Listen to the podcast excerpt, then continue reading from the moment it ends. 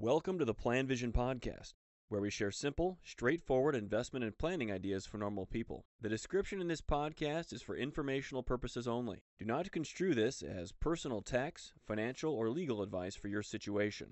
Hey there, this is Mark Zoril with the Plan Vision Podcast, and I want to talk a little bit about something that um, I uh, come across. I get this information from clients, and certainly uh, some really reputable people in the financial services industry that are commentators and produce a lot of very useful information about the value and importance of index investing use this as a part of conveying uh, how to build a portfolio and the importance of index investing and that is what is known as back testing. So i have uh, an opinion about back testing because i get questions a lot from my clients that refer to the structure of their portfolios. How should they put together ETFs or mutual funds? And they're thinking about what to do based upon information they read that is research on investing. And uh, primarily, much of this research is focused on looking back at the historical performance of different investments or different asset classes. So, back testing, I'll, I'll at least give my definition of what I think back testing is, and that is uh, research that's looking backward at how different assets or different investments have performed over time and looking at how that performance impacts investors. It basically tests the performance of different data uh, data uh, data groups. Um, so you might look back at uh, periods of performance between small cap stocks and large cap stocks and bonds and how have they changed over time and what have been other factors that might have influenced the performance of different asset classes. So you use this research or what is known as backtesting to try and help you structure your portfolios. So here's what i believe and then i'm going to get back to backtesting here in a moment. I have come to believe that it is really nothing more complicated than using a few of the following guidelines or philosophies in, in, in how I structure my portfolio. I do believe that diversification is very valuable and very important to reducing your risk and having good long term success. I think low cost it is quite evident of the importance of low cost in improving your returns over time, and that a lot of the costs that are attached to investments and advisory guidance simply don't provide value and end up just being a drag on your portfolio those are two of the most important aspects of what I look at in how I structure portfolios, simply being diversified and using low cost.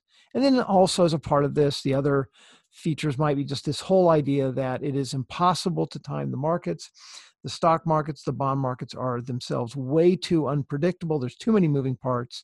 There's too much emotion involved to have any sort of confidence that you can successfully predict or forecast where the markets are going. So if you, or if in my case, me, I don't use any back testing. I simply want a well diversified, globally, globally based, low cost portfolio. I don't try to guess where the markets are going. I don't time anything. I'm again a militant low cost investor. So because I have that approach, or a part of the reason I have that approach, I guess, is because I don't believe that back testing I'm not interested in backtesting anymore. Even though some of the some really powerful voices will use backtesting to present information to consumers to help them make better informed decisions.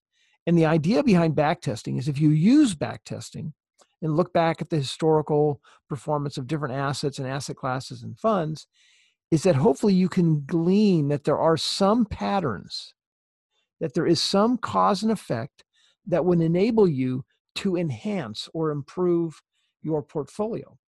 And I get it. I understand why people do that. People would are interested in future opportunities. Are there are, does backtesting reveal that small company stocks perform better?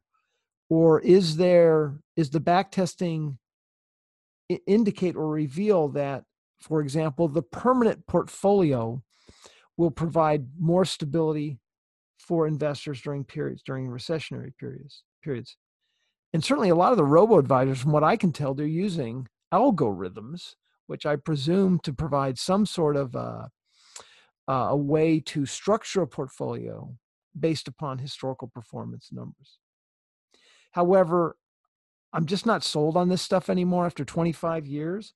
I think that the data can be skewed significantly by the time frames that you happen to look at.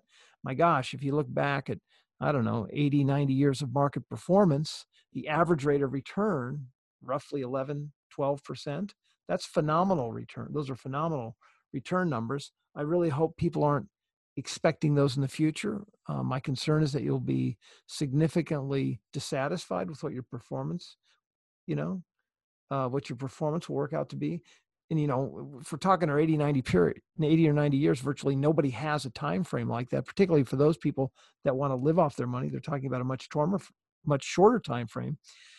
I mean there are entire decades where there has been no return even periods longer than my gosh the period from 1928 to 1953 essentially here in the states there was no growth in the markets. So investors by that point may have very well given up on the history of the stock markets there's a lot more interest in bonds and their performance. So I at this point I'm just done with back testing. If you're a client of mine, you don't have to send me an email saying, "Hey Mark, I looked at this report or this blog where it showed about this history of performance." That's fine. If it helps you make a decision, then that's great. but I'm not interested anymore in back testing. And that's with some of the great people producing what is interesting information and research. What's most important to me, again, have a nice globally diversified or even just a US based uh, portfolio. Keep your cost as low as possible. Set a portfolio that works for your situation and don't try to predict or guess or make bets on which way the market's going. And I think if you're doing those things, you don't really have to worry about what the uh, what the backtesting research may reveal. Thank you for listening to the Plan Vision podcast. Let us know if you have any questions or comments on the topics covered.